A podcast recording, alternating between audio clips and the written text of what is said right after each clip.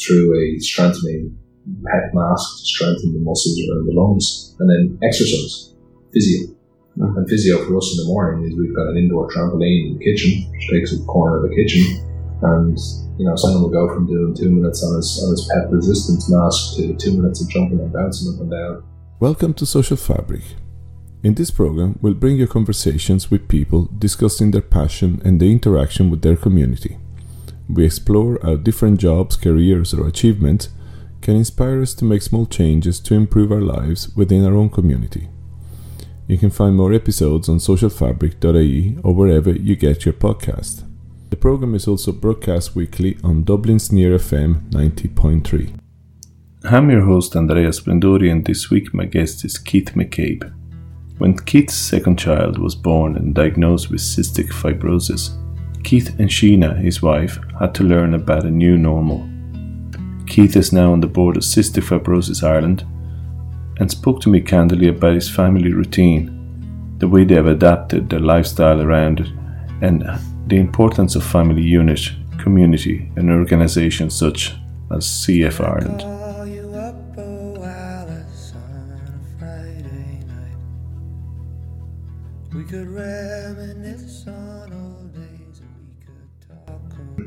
About. We get started. Keith McCabe. There we go. Now, this is your life. This is no, Let's- let's and, go. and that's where we start. Actually, we started. This is your life. Tell me a bit about you, because I know you, but I don't really know you. So, tell me a little bit about you, growing up and all Sure. that. A bit of family history. Yeah. Well, I grew up actually in Greystones. So, born into Greystones, born into Applewood Heights, up the road.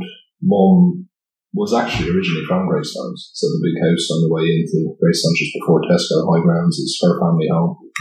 That's where she grew up. She was one of eight. Met dad in UCD, dad was from Cavan. And they bought their first house here in Applewood Heights. So I was born in there and one of three, middle child syndrome. Um, I get reminded of from time to time. But now Sarah and Dave, um, my brother and sister and, and I grew up here. So I went to school locally up in St. Lawrence's for the first couple of years. Actually, prior to that, I went to play school with my now wife, which is another part Oh, of wow. that funny story. she was at Wood Heights, so we're, we're, we're two Greystones, uh, Greystones childhood sweethearts, if you were to call it that. But yeah, Dimple and Crotty's play school, and and Sheena subsequently realised we went to play school together.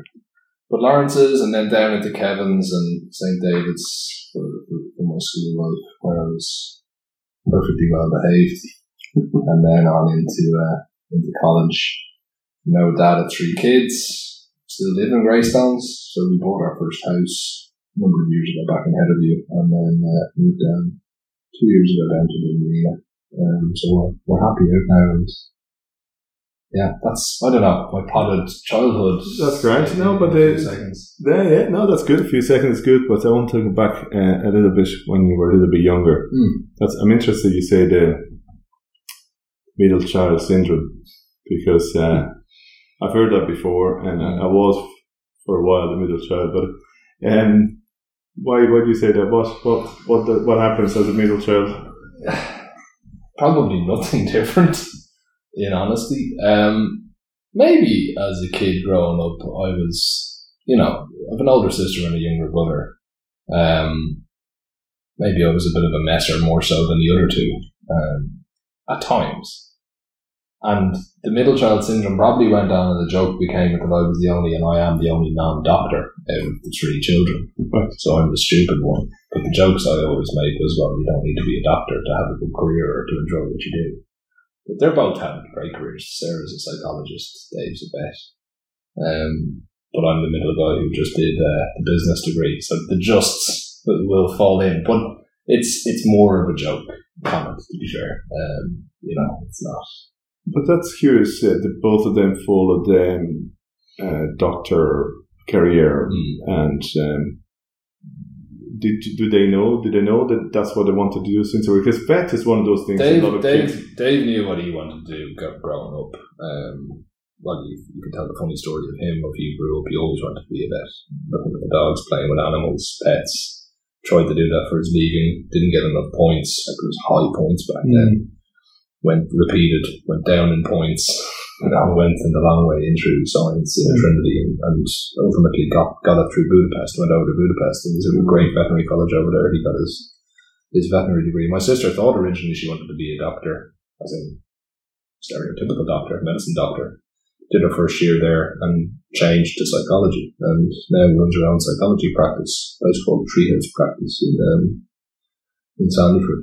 So, um, And where were you then? Where were you in terms of you And- didn't know what you wanted to do? I, I, that's it, really. To be honest with you, I think I think in school at the time, I, I sort of joke I was a little bit of a not too sure where I wanted to be. Dad was in business and mum was a teacher, so that was my my upbringing. Mum's a French teacher; she had French grinds in the house as we were growing up. So my childhood growing up, there was always French grinds going on in the front room in Applewood Heights. Ten chairs around in a circle in the downstairs room, and we used to have to either do our homework or come in and sit in one of the classes. So thankfully, I, I, got good, good at French as a kid, um, and I still speak perfect French, good French. Um, so I think the blend of mum's French and then dad worked for the majority of his career that I remember in, in banking, in Ulster Bank. Um, so I decided to take a blend of them and did international business and French as, as my school degree, or sorry, my, my college degree through the school and through David's, I loved sport. I loved being active. Did a little bit of mischievous streak in the earlier years of secondary school. Um, I started going out with my now wife in fifth in fifth year in school, which is kind of uh, kind of mad. Well, that's uh, That, that's that, brilliant. That romance started over um, a school bank stamp fight. You know, you stamp me, I'll stamp you. Bit of flirting as childhood innocence. 15, 16 years of age, and we started going out that summer.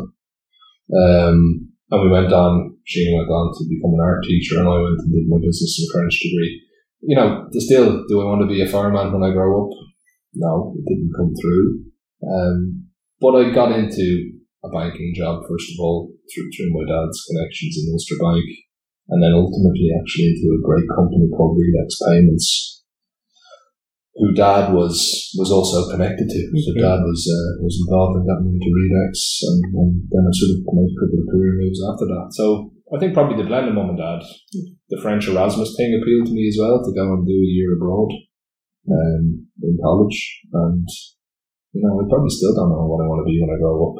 That's fair enough. That's fair uh, And I'm to ask you a bit more about college, but because um, you gave me some songs, and one of them is called Acker Bilk, Stranger on the Shore. I've absolutely no idea what that song is. I know the, the artist is. Yeah, so agriculture in the shore. So as as a child growing up, music played a part. So uh, as as a kid, we had a piano in the in the house, and we got piano lessons. So, I an piano teacher who lived two doors down the road from me. His name was Brian O'Doul.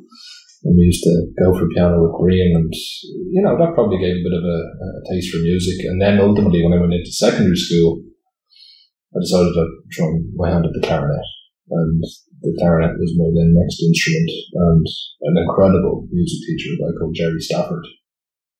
Probably inspired music in me uh, in terms of learning the clarinet and, and he ran a band, the Bray Concert Band. I went in and for years we, we, we played in Bray, in Ravenswell, the old school. It was really fun.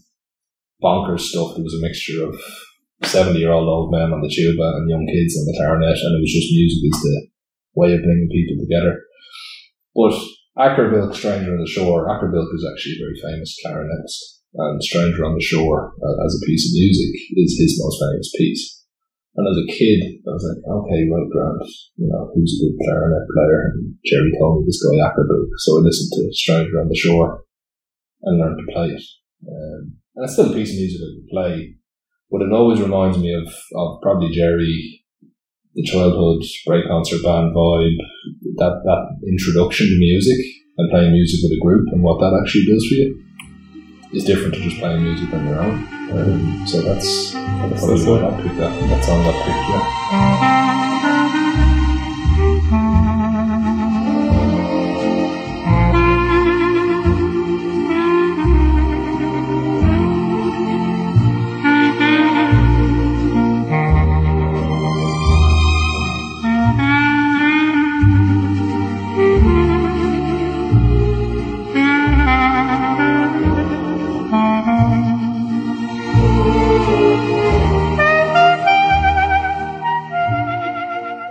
Went on to college, and um, what I was trying to work out, I don't know exactly how old are you, but you were pretty much in around the, the Celtic Tiger era, weren't you? Just before the Celtic Tiger, you were Yeah. to college. Yeah. So well, So I'm just curious what was going on there because, okay, you picked business, and in around that time is when stu- stu- stuff was- started to happen in Ireland. It was like we all of a sudden we became a rich country. Yeah. So yeah, I went. Well, I went to the banking. I didn't really. I worked as a teller in Ulster Bank in Dalkey. You know, changing Mm. the coin bags for Queen's Pub. Um, but the first job was Realex Payments payment company, and that was probably at the foundation of online payments. That was the start. That was the startup back then. A small startup. It was in Glasthule, small office above the Centra, and I was a sales person. That was my job.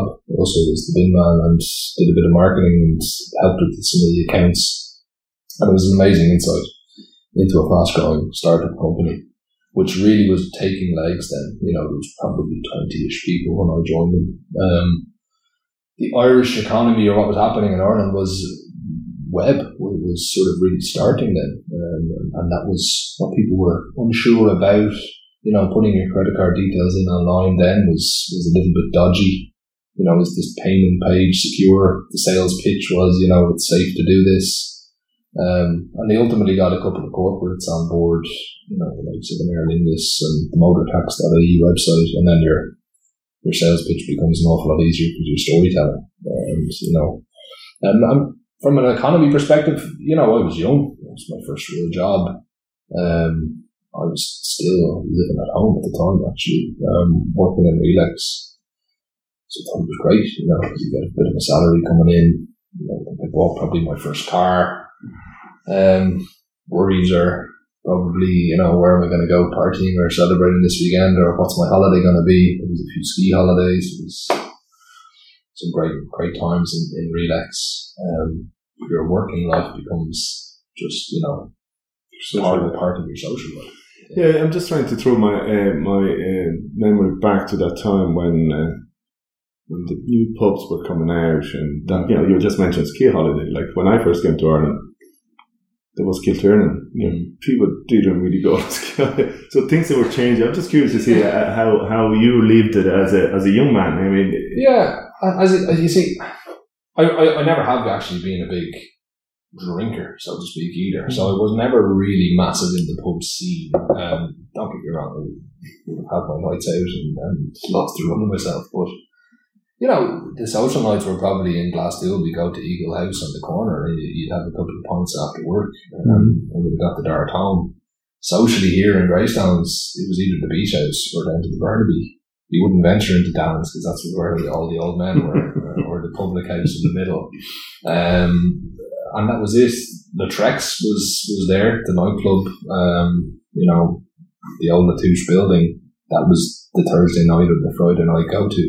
I had a first sort of summer job prior to the sort of the working era, uh, working on the beach I was collecting glasses and Sheena worked actually in the Trex collecting glasses and you know, the, the nights out would be up there and you'd have your few drinks and, and bit of messing and whatever. So that was the younger era and then maybe working era was, was more some of the pubs.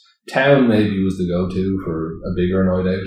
but it wasn't. Uh, you weren't. You didn't get caught, caught up in. Uh, you didn't get caught up in the in the whole. You know, brand new cars and No. flashy stuff No, and all that no, because that was happening, right? That was a the, the, the, No, no, no. For like, to be honest, yeah, for me, it's it wasn't about that. Um, you know, a flashy car now. I, I still drive Volkswagen Golf, albeit it's a nicer version of the one I probably first bought, but I'm maybe a bit of a creature of habit from that point of view. Um, no, it was probably more experiences and, and trying to spend money on a couple of trips and, and as I said earlier, we had some great ski holidays, we had some great holidays with, with friends and we tried different bits and pieces, a little bit of travel, you know, the, the Thailand for a couple of weeks or the, the skiing with friends, Sheena's friends from work. They, they were probably the more things that we strove towards and then ultimately it was buying the house. yeah, yeah. No, Um, it's a, a level-headed, a level-headed. Boring, level No, headed. no, that's that's all right. That's all right. No, it, it, because it, because I'm going to ask you a little bit more about your your current job uh, Mm. because it just the trajectory I, uh, so um, not necessarily just with you, but i- in that world of business and sales and so on, it can be quite a fast and furious and can and can suck you in regardless of what you who you are, and that's that's where I really what I was trying to get at, and I will get to it Mm. after you tell me why you picked Lionel Richie all night long.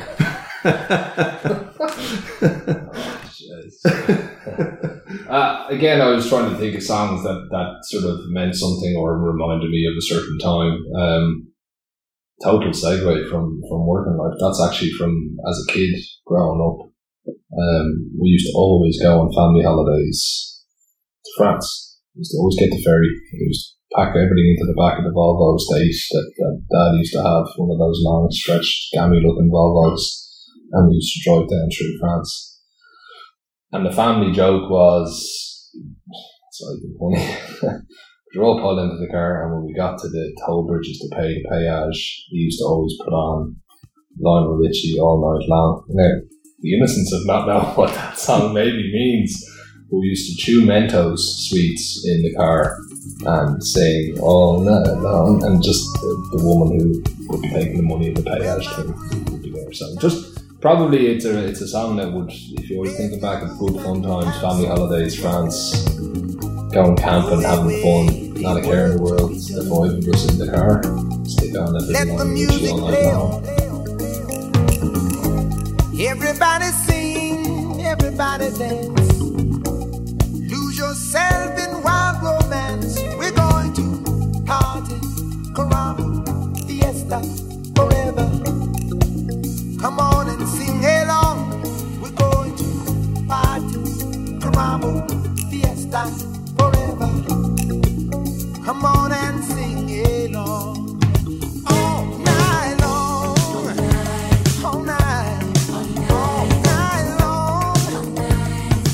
Um, so yeah, I was curious about your current job, and simply because I know it's a, it's a fast and furious in the company. but you don't need to mention my name, whatever it is, but it's a large company, and it, and it's all about sales and so on and so forth. And at the moment, you travel quite a bit for your work, and and I just want to know, you know, you got to tell me a bit about the career and why you picked it, and how Yeah. is it out for you? Yeah. Um, so I went from Realex into yeah, Salesforce is the company I work for. Um, it, you know, I, I, I chose that through actually a colleague who had moved on and, and was like a career advisor. I'd been in Realex for part of five years, and I needed a bit of a fresh challenge and a fresh change. And you know, sales I had been doing.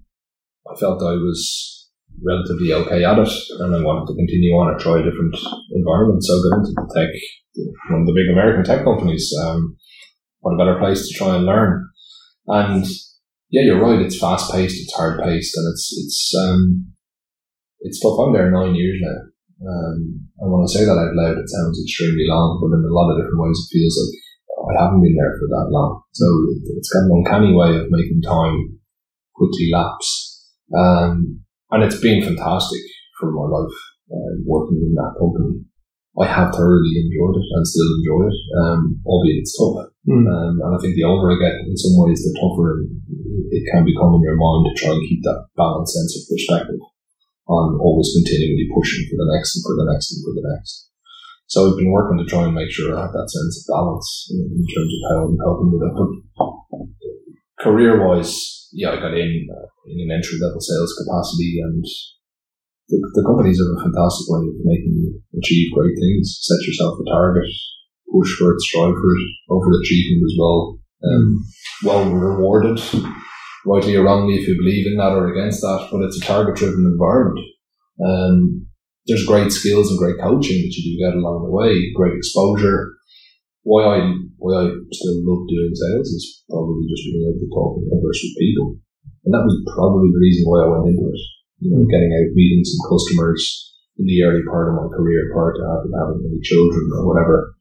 Um, that was easier. Obviously, when the kids come on board and then travel Uh, impacts it, you need to make sure you have that sense of balance and plan where you're going to be, what you're going to be doing. Um, but no, it's it's it's brought me different access to different parts of the world economy, working into the UK banking system, into financial services. Then my first foray into managing people, then into running a different region, so different market. Mm. So culturally, that's been great. And I've seen a, a- an SME or a, or a startup grow up, and I've also seen a bigger tech company explode um, and continue to grow at a, at a fast pace. Um, from an employee well-being perspective, it's a key part of what we're trying to do is make sure that people are looking after themselves. Mm. And there's a key element around you hear the phrases of work-life balance. Mm. What am I doing? How am I coping? Um, we need to practice what we're preaching a lot more in these companies, I believe. Um, not just where I work, but everywhere. To be sure we have that sense of, of purpose and what we're doing. And maybe it's because I've got a little bit older. Um, I'm still young, right? But, but, but with having a family and with having a wife and, and seeing what matters, they matter, right? They're the number one. No matter what, nothing else. None of your flash cars, money, achievement, recognition clubs, performer this or chairman's that. It doesn't matter. What matters is you being there, being the best version of yourself, um, for the people that care and, and you care for. Um, Yeah, and, and the reason why I wanted to talk to you is that we had a conversation months ago about something completely different, but a couple of things stayed in my mind, and uh, and I thought, yeah, that's really interesting because here's a here's a company, a very successful company, and, and look, we can always give out about the big companies, but you know, we all need a laptop. We all need. There's always something. And these guys have come up with a great plan that Yeah. works for many companies. It's capitalism, whatever you want to call Whatever, it. but yeah, it's yeah, a business. yeah, yeah.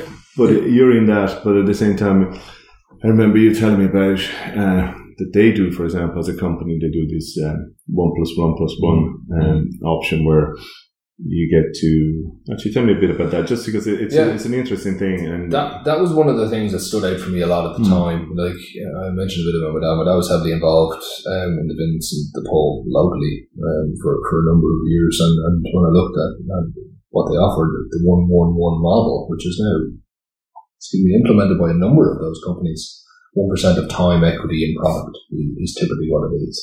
And when a company starts out, one percent of nothing is nothing, so it's easy to give that.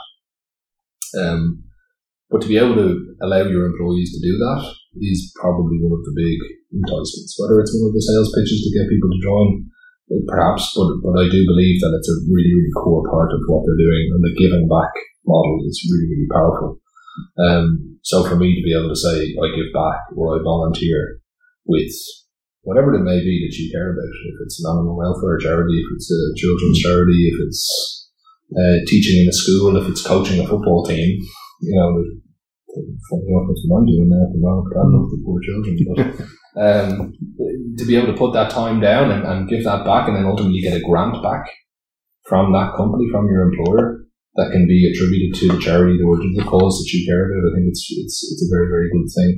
Um, taking long stints, and a lot of people now will take a week off and go abroad and volunteer in somewhere Whatever it far might be, yeah. whatever it might be that you want to you want to help out in. so it's tangible, it's real. It's not just uh, yeah. Yeah, and it's now seven days, so that that that that can be a powerful um, thing, and I think we need to double down on that again, and and make sure that we're investing in local, relevant causes. Um, not that there's not, you No, no, I agree, yeah. local, but if you can if you can bring it closer to home or closer to something that you care about, then it has meaning, then it has purpose. Um, so Okay, that's a, that's a good part of, what they do.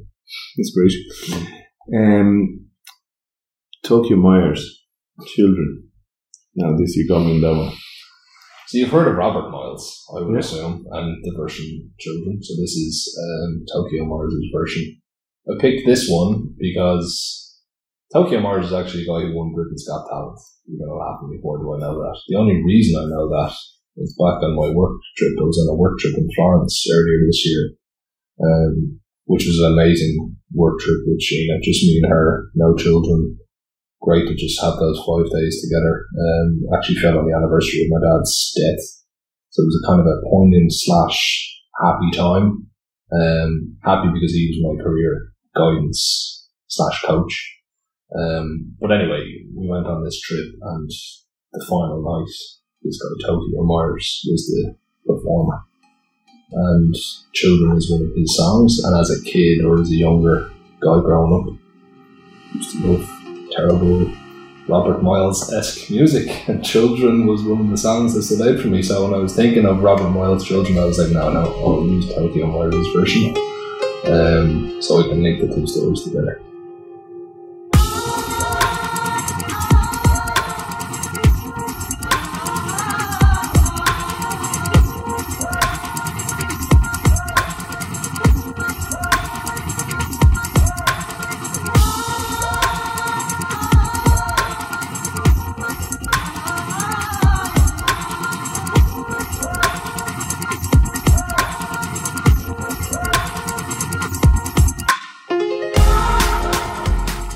Mentioned about your dad, and I, I would like to talk to you about your dad in a minute. But um, he was heavily involved with um, with uh, Vincent de Paul here locally, and in a different way, you got involved with another charity, the Cystic Fibrosis Ireland, CF Ireland. Um, tell me a bit about that. You're now the m- member of the board, right? Yeah, so I'm now the treasurer of the board, um, which is great. And Mhm. it's uh, talking about giving back. You know, got involved with CF when Senan, my middle boy, was born. So Senan was diagnosed with CF when he was three weeks old on the heel prick test. So we had Rian, my eldest child, and we had Senan. And the only CF that was in my family was my cousin Fergal had died from cystic fibrosis um, back when he was um, a young boy essentially. And I was a young boy, so he was my older cousin. And that was the only previous in our family. Obviously, a significant family um, event, and it was. But when me and Shane went on to have children, you don't think of are we going to have a child with a particular condition. Um, in order to have somebody with cystic fibrosis, both adults or both parents need to be a carrier of the CF gene. And one in 12 Irish adults is actually a carrier of the CF gene. Right, so if you and I, or the Andrea in the female form and me were to have a child and you're a carrier and I'm a, ch- a carrier, there's then a one in four chance that the two defective genes will connect and that person will have cystic fibrosis. So that's what happened with Senan, and Senan was born. Three weeks later, we were told he had CF, and I remember sitting in, in Crumlin in that room, that diagnosis room, and our then consultant came in and said, "Don't worry, this will become new normal." And I remember looking at him and saying, "What are you talking about? You know, your your your life at the time, as you think of it, is completely being ripped apart. You're told that your child has a condition that is um, life shortening ultimately. You know, life expectancy was in the thirties for someone with CF, um, and and still is late thirties is the average life expectancy, but. That new normal piece has resonated and stuck with us because it absolutely then becomes your new normal, your new routine. Simon, he's just Simon, you know. Um, he's not someone with CF or or the CF or whatever it may be. Um, he just happens to live with a condition that thankfully, I believe, is really turning the corner in terms of its treatment protocols, the new medicines that are coming on board, the, the, the treatment plans, the ability to maintain a physical sense of well-being. But I think really, obviously, as soon as I knew he was diagnosed with CF, it, it was a charity I knew I wanted to, to get involved in. Be it through fundraising initially, you know, doing the, the marathon for CF Sure. Ireland or uh, a couple of bits and pieces that we would have done locally. And Sheena ran, you know, coffee mornings and we would have done other bits and pieces. Um, But th- so, and I'm going to ask you a little bit more about that. But in terms of um, as a treasurer in, in, in a charity, and I, I spoke to Tom Scott here, another local guy that um, he runs one of the charities. Um, but and I, I, I do believe it's great to have. And I've done plenty myself, where you just do something, you raise some fund. How important are the funds to? So what you just said there, there's so much study been done, so much Yeah. that is, is improving the conditions, and, and hopefully they'll find a cure. But how how important is the actual money aspect of it, the fundraiser? That's crucial. It is crucial. Why is it crucial?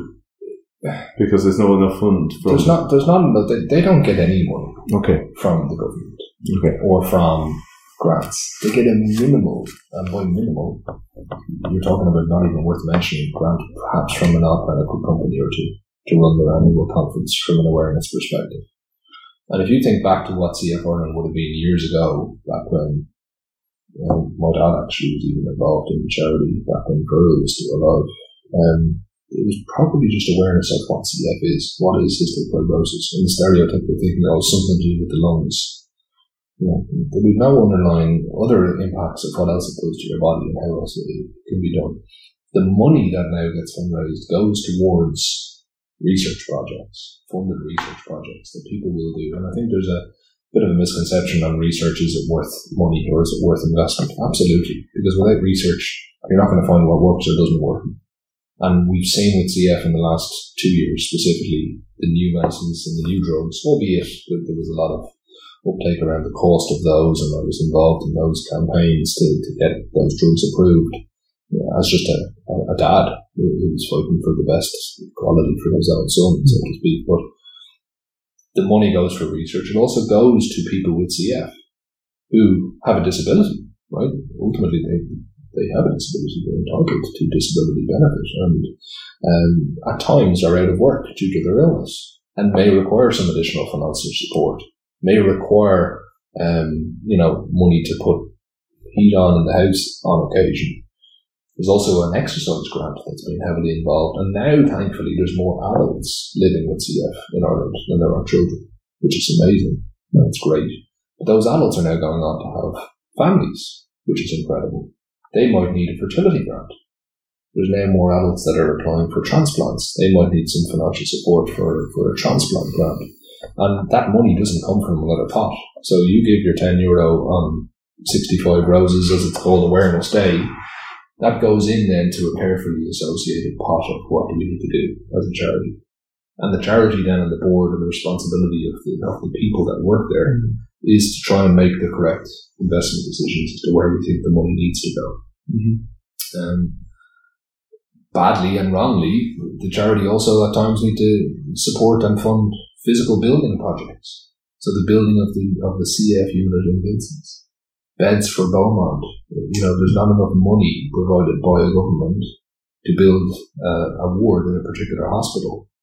So the money that you give could actually ultimately go towards putting a bed unit in an adult hospital for someone who has to go in and spend. If you're on IV antibiotics with CF, you're in there for two weeks minimum um, uh, at a time. So I think research, well-being of people with CF, future-looking initiatives around fertility, transplants, longevity.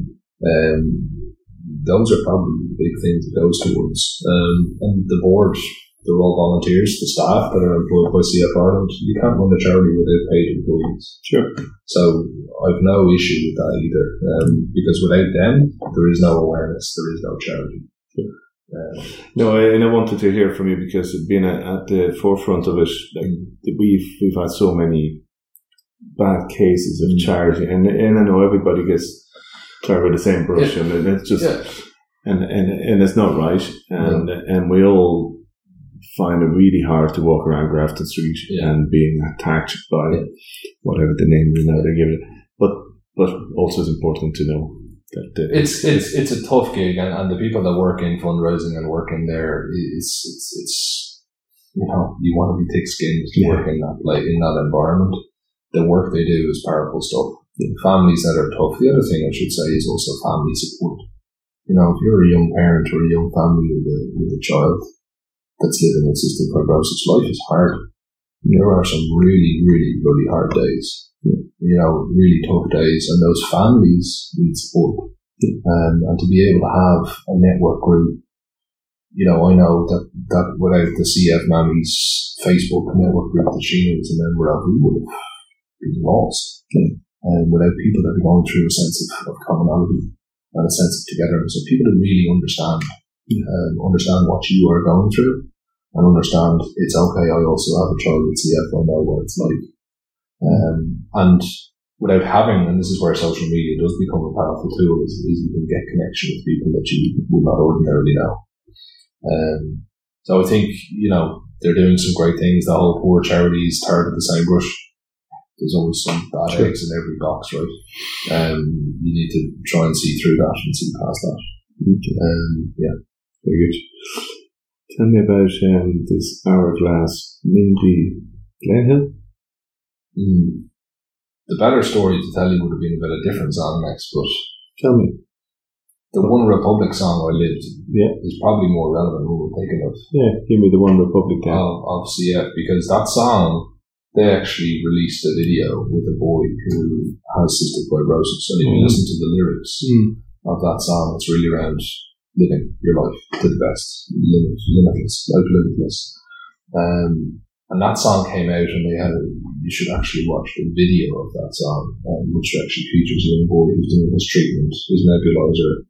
He goes in on his bike he does his exercise and one, one, one Republic got behind the, the Foundation and actually uh, decided to, to release that song. So the lyrics of of I Live is is really for anyone to listen to, and no matter what your perceived limitation of oh this will be your new normal or you know people are dealing with diagnoses of illnesses all the time. You need to just see through that in a sense of positivity and know that in the darkest of moments, with good people around you, good family, good friends, and little drop of um, positivity, you'll get through it and you can achieve whatever you want. Mm. And there's a lot of those lyrics in that song that, that actually resonate well to any child or anybody to go and just say you've lived, you know, to the best of your ability. Hope when you take that jump, you don't feel the fall. Hope when the water rises, you build a wall. Hope when the crowd screams out, you're screaming your name. Hope if everybody runs, you choose to stay. Hope that you fall. Just before we put the microphone on, I was telling you how this little project is kind of turning into something very interesting because this type of conversation are really helping people to a bit what you just said about the CF mummies. Yeah.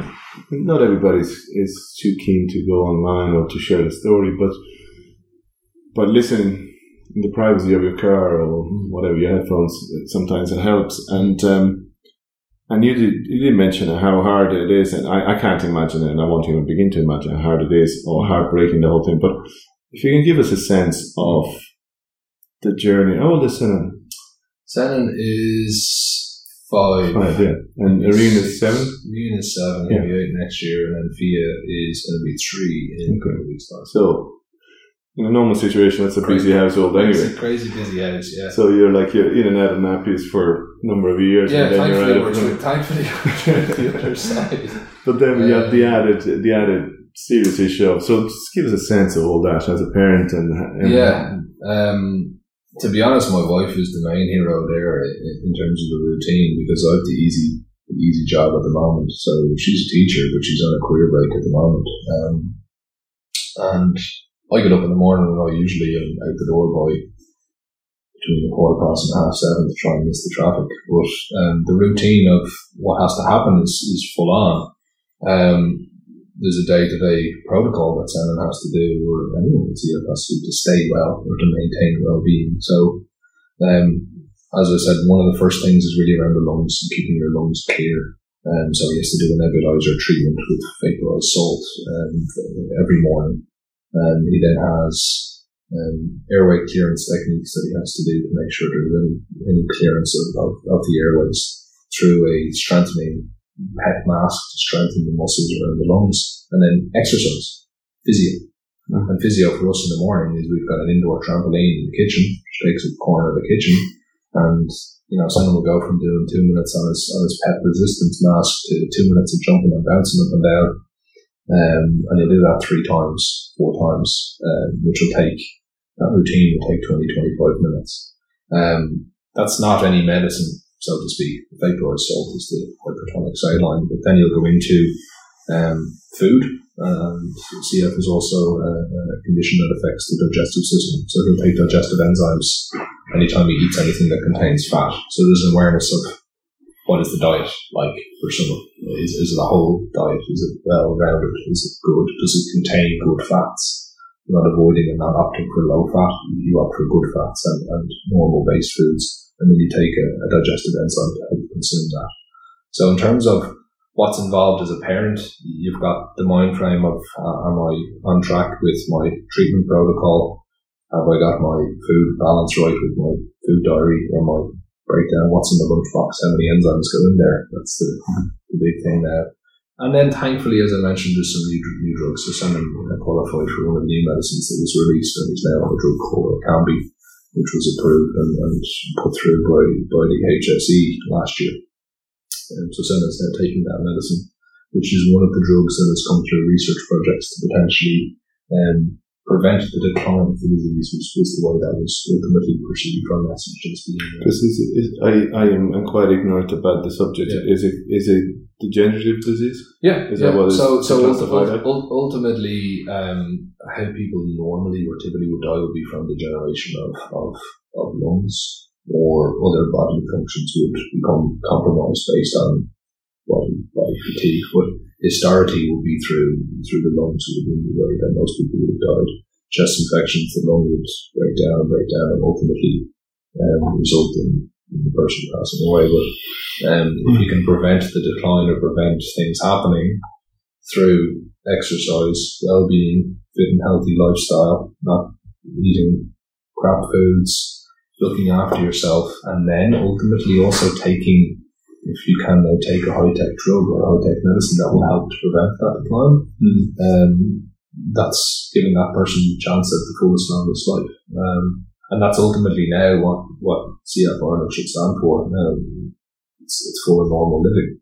Um, I don't know if we'll ever have a cure for the disease, um, but you know we're making progress, we're making steps in the right direction, albeit it's through overly priced, expensive medicine. But medicine plays a part in most conditions, um, in keeping people as best as they can be.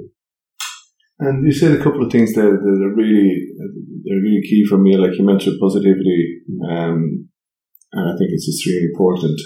And but also as a now a three Yeah. year old uh, father of, uh, of a child with a CF. Yeah. In terms of practical, I'm just trying to picture the, the kitchen in the morning. Practically, where, the where- kitchen. Where, is, where you have the other two kids. There, the kitchen is carnage. yeah, and now you also have the other two kids. I'm sure someday you go, Rian, don't be doing this. You Yeah. know, that- it's Rian's doing this. Usually, Rian is off kicking football in the hall, or he's reading a book, or he's doing something. Fia will invariably probably be jumping on the trampoline, waiting for her go. Senan will be there at the breakfast bar. Um, the only time the kids, as a, as a routine, watch telly or watch something on the iPad would be when Senan's doing his nebs. So jump up, we'll do nebs, get nebs done, get it out of the way, watch something on Netflix. That's usually where the first fight is involved. Yeah, Who yeah. gets to choose that? um, No, but so curious about the other children. Obviously, And the other as children, a parent, but- it's but- but really this- hard to, to get the whole thing balanced. And, and I think the thing of, of what Des Cox said to us is this will become really normal. Like, they, they don't know any different. And they shouldn't know any different. Because it's part of our life. And it's never going to not be part of our life. And for any other family who's got any other condition or CF aside, other things, that's part of your family life. And, you know, there isn't a morning where we can skip doing nebs or don't take your Cambi or don't do your mints um, and don't do your PEP and your airway clearance. This is just not an option. Now, that as a parent is the way I want him to try and live with his condition. Now, when he becomes an adult, he can do what he likes. Sure. Um, but if we can instill that the habits and the rituals of living with the condition is just you can normalise it as best you can. There's some incredible role models out there living with CF. A good friend of mine was getting married next week, Evan Scully, running marathons. He, he's the person that holds the European record for a marathon. He's run the marathon in just over 310, 312. I should know his exact time. But like th- these people who are aspirational, inspirational athletes, role models for living with the condition are the people that we should be looking up towards um, and, and telling the positive stories of can do whatever you want. Um, and that's what I want Senan to grow up with. Yes, Fonny lives with it. Um, there are occasions and there are times where he asks the questions. He's, he's starting to get inquisitive. Am I the only one that has this? Um, will I always have this? Yes, you will. No, you're not the only one that has it. Do your best. Apply your treatment. The most incredible mother who normalizes it as best she can. And yeah, there are of course moments where we say it's totally shit. Sure. Don't get me wrong. It's, No, no, tough. And You go to the hospital and you're going in and you're doing blood tests and clinics. It's a complete pain in the backside. Yeah. But um, I think it's shown us a sense of resilience that you can overcome things. Um, whatever they are, yeah. Okay, you pick the next song then. We'll go back to that. Well, we go back to the other one because The Hourglass. the hourglass one is really around the kids in, in general. And hourglass was a song that was played. We did a photo shoot when me and Sheena. I'm sure it would make people think that I'm good looking and a model, which you know is not the case. Uh, but Hourglass was uh, played when they showed us the photos that they're taking of me, Sheena, and Liam. Um, and it's about obviously little boy growing up. It was an emotional tearjerker one, but it more so connected us as the realization of becoming new parents and what that makes you become. It's not about you anymore; it's about them. Um, it's about your partner in a different light. Um, you know, the girl that I grew up with, fell in love with, married, is now a mum. So you see her in a different way, and yeah, Hourglass, it's a little bit of an emotional um, one around your children again. So just just letting them grow up and uh, do what they want. Little boy, when you speak, I can't help but kiss your cheeks. I love the way you grab my hands and tell me all about your plans. Rocket high, comets fly. You and I could hitch a ride and fly away to Neverland. Give our best to Peter Pan. Anyway, you, for people who don't know you, you you're not old. You don't look old, but you sound like a, a very wise man. But that's coming from somewhere, right? And you mentioned your dad quite a few times. I haven't met him. I hadn't, I hadn't had the pleasure to meet him. Mm. He passed away a year ago, just over a year ago. A year and a bit, yeah, June of last year. Yeah, yeah. But he must have been a part, like you mentioned him as a mentor. He must have been extremely influential. Like what, what you describing your your fatherhood to me is. I'm, I'm I'm an older father than you are. I, I don't think I could describe the way you have in the last ten minutes. You know, you're obviously deeply involved, and and I don't think it would have made any difference whether your son had a CF or not. You No. would have you that would have been your Yeah. sense or your uh, your understanding and your interest in, in, in being a father. So tell me about your father then, and because it must have been a huge presence in your life. Yeah, like well, mum and dad in equal measures, right? Sure. Uh, I'd say I go to as a team because they were they were that. But that's probably the one thing I'd articulate about me and Sheena. The, the, the word or the sense of team is you got to be in it together. You have to be a team for it to work and have balance. But specifically around dad, I think there's probably when I thought back to as a young boy, my, my granddad or his dad died when I was making my communion, or I was younger. Right. So I don't really have massive vivid memories of him, but um, dad as a person, there was a lot of what he did and how he carried himself that that that I definitely can try and make a relation to. Um, not as intelligent as him. He was an intelligent guy. Had done his studies, got master's, went international, and, and studied a lot. Um, bit of a nerd by default. That's probably why even mum clicked. And um, business wise, as a career role model, yeah, he, he was definitely the one who had the business brain and understanding of, of money and understanding of how business works. Dog's having a drink in the bowl. um, we did have a dog actually growing up, so it's okay. Um, they, they need to drink as well. Shut up and I'll take that out. Go back to bed. Sure. Um, so now, back on dad and his influence, I think career wise, yeah, he, he, he definitely was someone that I looked up to. Um, and definitely was someone that encouraged me to go. He encouraged me to get my first couple of jobs. When I made those moves and then joined my current work, he then started to follow my career uh, and, and showed an excitement in me going into a tech company, into sales, into growing. Um, mentoring always bounce deals off and challenges, business ideas. Um, you know, whether it's talk to him about his business proposals bits of consulting projects that he did in the latter part of his career. Um, he was my best friend in, in a lot of ways as well, right? So you, you sort of then grow to see your own parents in a different light when you come full circle. And, and through into having your own children. And you can see them in a different way in what they did for you.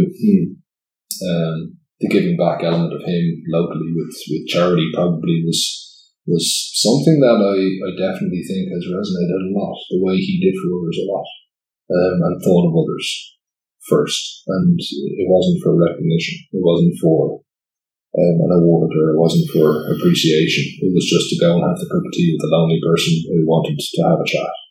And that for him was what doing good was about, was, was, was helping others. And he had an uncanny way of making people smile and laugh and bringing a sense of humour to situations where at times there may not be a proper sense of humour. And it's okay to have a laugh about things and it's okay to try and normalise things um, through laughter and through having fun, taking the piss. So that was another part of, of, of him as a person to be able to have a laugh and have a joke with people. Um, because that'll help them to see through be it a tough moment or or otherwise. So yeah, I, I, think his loss, yeah, and, and his death last year, it still is tough. Right, losing anyone in your family is tough. The hardest thing I've ever had to do um, was go through that, and you know, it still is raw. It's, it's still hard to cope with. Um, you know, mum's now on her own, but she's done incredibly well in terms of her her, her own life, and, and life goes on, and, and you have to think of what they would do in, in their own different circumstance and difficult circumstance, and um, But it's good to know as a parent now, and uh, I lost both my parents, but uh, as a parent, it's good to know that you can carry that legacy on. You Mm. know, uh, that's how. They, Yeah, that word legacy is powerful because what you want to be remembered for is Yeah. one of those difficult questions to answer, Yeah. and I don't know if you ever know the answer to it. Um, but do you want to be remembered for someone who cared for his or her family, gave the best version of themselves to those people, had fun and had a sense of positivity along the way, and enjoyed what they did, um, and enjoyed spending time with people? That's a pretty decent legacy to have. It shouldn't, in my mind, be around accomplishment X or achievement Y because they're just parts of the journey. Um, you're not going to be remembered for the grade or the point or the goal, whatever it is. No, and that and that's going back to the, the initial conversation about your job because uh, I, I worked in corporate in the past, Mm. and it's just it can be so soul destroying Mm. if you do have, which you, you obviously clearly have, uh, a sense of purpose, a sense of you know you're interested in life, you're interested in, in yeah, you got to. You and, gotta and yes, you're on the plane to do what you need to do, and you do it the best of your capability. yeah, you know, wh- why do I do it? Well, I do it because I need to ultimately pay the bills as well, Sure. right? Um, and I need to be able to pay for my family and I, I earn a living. Um, I do the best version of what I can do when I'm in there because otherwise you get bored, right? Um, someone said to me a while back, get up, show up and do the work. And if you can have that mentality and if you can apply yourself to, to do and think that way and operate that way, give the best version of yourself into whatever you're doing at that time. Um, and then if you can leave your work um, element there and then bring that best version of yourself to come home and be a dad or the best version of yourself if you're going out on your own or doing what you're doing um, you know, that that's that's what you can expect for yourself. So I think, yeah, my dad's loss and death, sudden, very hard to take, difficult, but you know, you come through. Time is a healer, yes, definitely. It's still very, very raw in a lot of ways, and that's probably a good thing. Because if you didn't miss somebody, then you know You question yourself. you're questioning what were you missing. Um, so you know, missing someone is healthy um, and it brings keeping those memories and what they brought alive. Well, maybe the next song is probably fishing for your dad, although I didn't meet him. Uh, giant, Rag n Bone. Great one, and yeah, it's when it, when someone passes away, I think music and certain playlists can can relate to you, and and Giant as a song is just really around being again, as I said, probably the biggest best version of yourself, um, in any capacity, and whenever I am out for a run, I'll always have that in the playlist, and it'll always, when I'm doing it, pick me up. I'm not deeply religious, but it'll make me just point upwards and think you know, go and do what you want to do. It's not necessarily a song that reminds me of dad, but now that I've said that, maybe again the next time. But yeah, it's a great, it's a great tune as well. Love.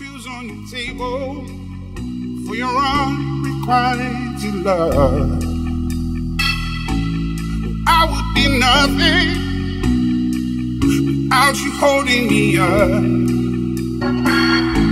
Now I'm strong enough for both of us, both of us, both of us, both of us. I am a giant. Stand up on my shoulders.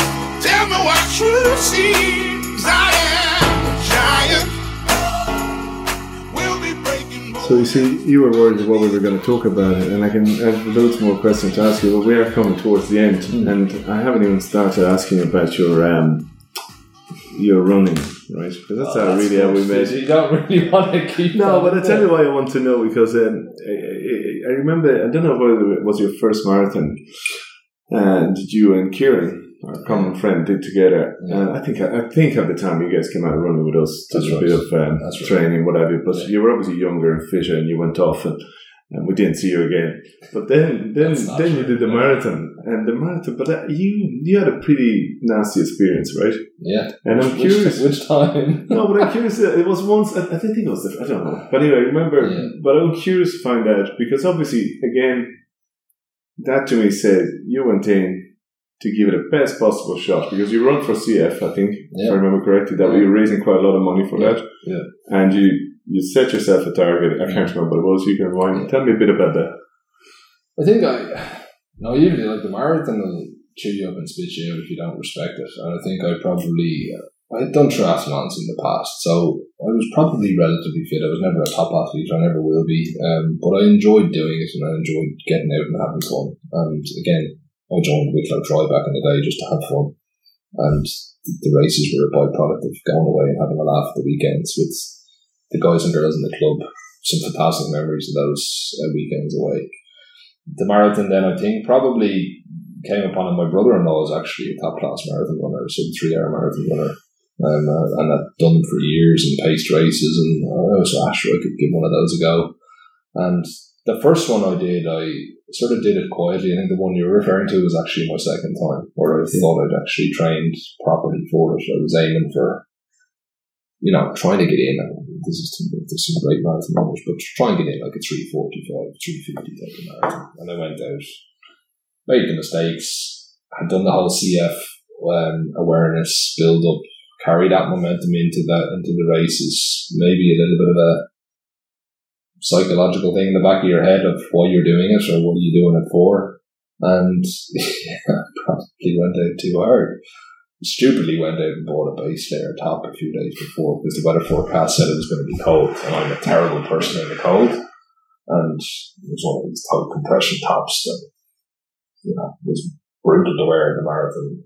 Ended up coming home badly over four hours and in a, bad physical state on the finish line. I think you're on and Kieran helped me across the finish line at the time.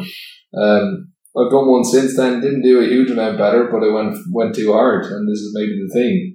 Marathon, you got to just be steady and pace it and maybe enjoy it. Um, I haven't entered for this year, um, but running as something to do, you know, for me, it's always been good for the mind. Yeah, that was going to be my next question because I see you running around and and, and is that that is that it? Is that your yeah, release valve every now and then? Yeah, it's definitely a release valve. Um, exercise and training, and I love it. Um, I must get back and running with groups because that's probably also the fun of getting out and chatting to people as you're doing it. Um, but it's also yeah, it's it's it's nice to incorporate exercise into your life as, as part of what you do. Um, and to be able to show again back to the kids and show them that mum and dad go out and do a run or go to the gym or do a spin class or uh, go and go to the bike or go for a swim. It normalises that exercise is so so important in keeping ourselves physically and mentally well. And that mental well being of a run, be it stick on an iPod or a podcast, um, listen to some music, listen to nothing sometimes, listen to your breathing. To me, it's fantastic. And, and you know, we live, lucky to live on the coast and, and, and can run up the cliff walk and, and, you know, 5k up and 5k back. it's an amazing thing. You come home a different version of yourself, um, and you know, for me to keep that going, yes. I may have entered a couple of races down the line and I'll, I'll look to do something else. I'll go back and do the marathon. Maybe I'll do one with you for fun the next time. Um, If we, don't, if we don't get too old. if we don't get too old, but no, listen, it's it's, it's around enjoyment and well-being to, to together. Yeah. In terms of the last question about you know with the three kids and the community you live in, Mm. what what do you see? What, what would you like? What's your ideal community? I know where we are is pretty good, but Mm. is there something missing that, that you as a younger generation and your kids as a younger again we should strive to to put together? As a- is Um, there something we're missing out here?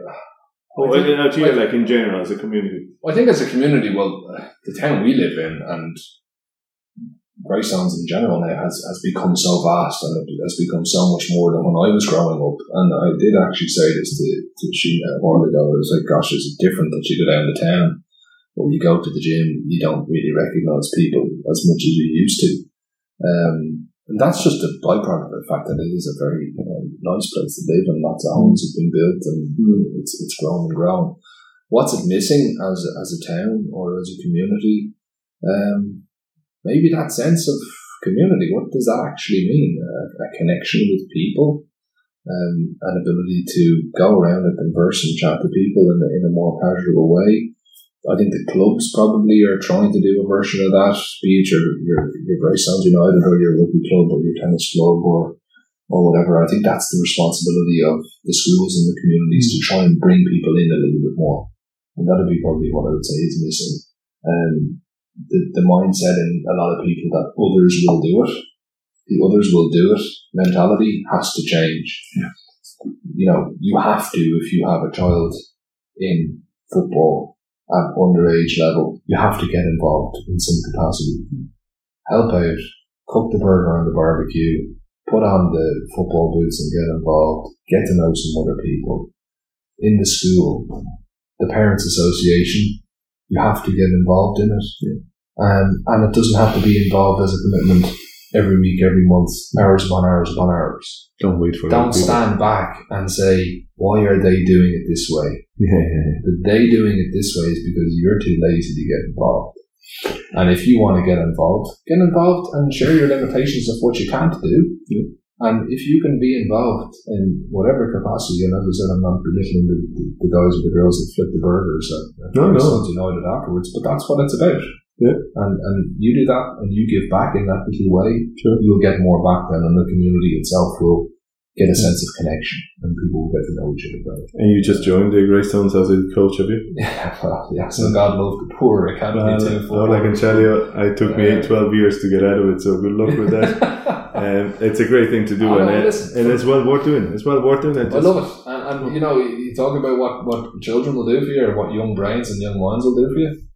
Go down on a Saturday morning at nine o'clock and, and tell the kids to kick the ball around and have fun and, and go around the cones. That'll that'll take away any of your worries or concerns from that week. I'll tell you. And now, as you know, I always ask everybody my last question, which is your words of wisdom, your little one quote, something gets you up in the morning. God, I should have actually thought of this. Um, the one thing that gets me up in the morning, um, be the best. Well, probably to be the best version of yourself in, in everything you do, um, and don't be unauthentic to try and strive for an achievement or an accolade because you're not going to be remembered for that. Be the best version of you. Um, your new normal maybe, whatever that may become, you'll adapt to it and give your best version to what that change has brought for you.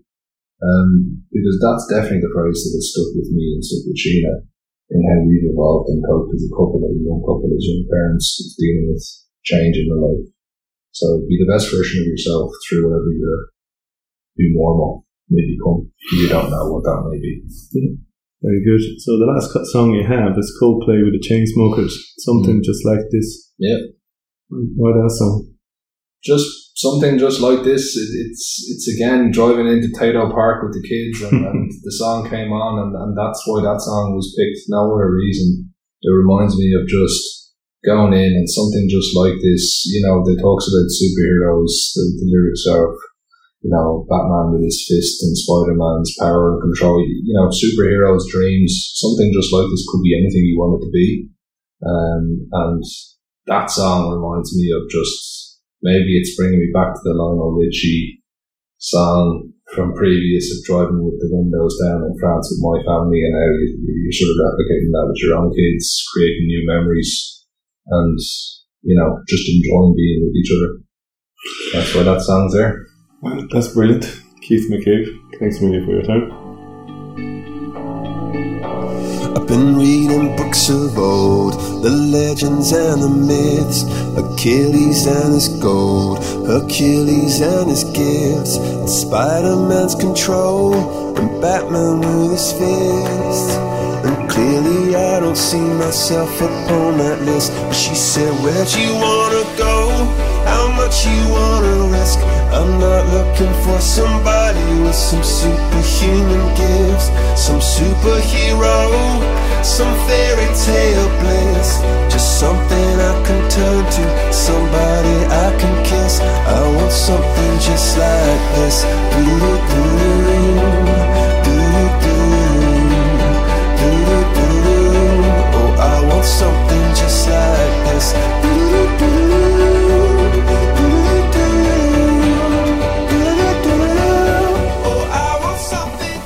If you got this far in the podcast, I hope you enjoyed it. If you did, please share and leave a review on iTunes. It's much appreciated.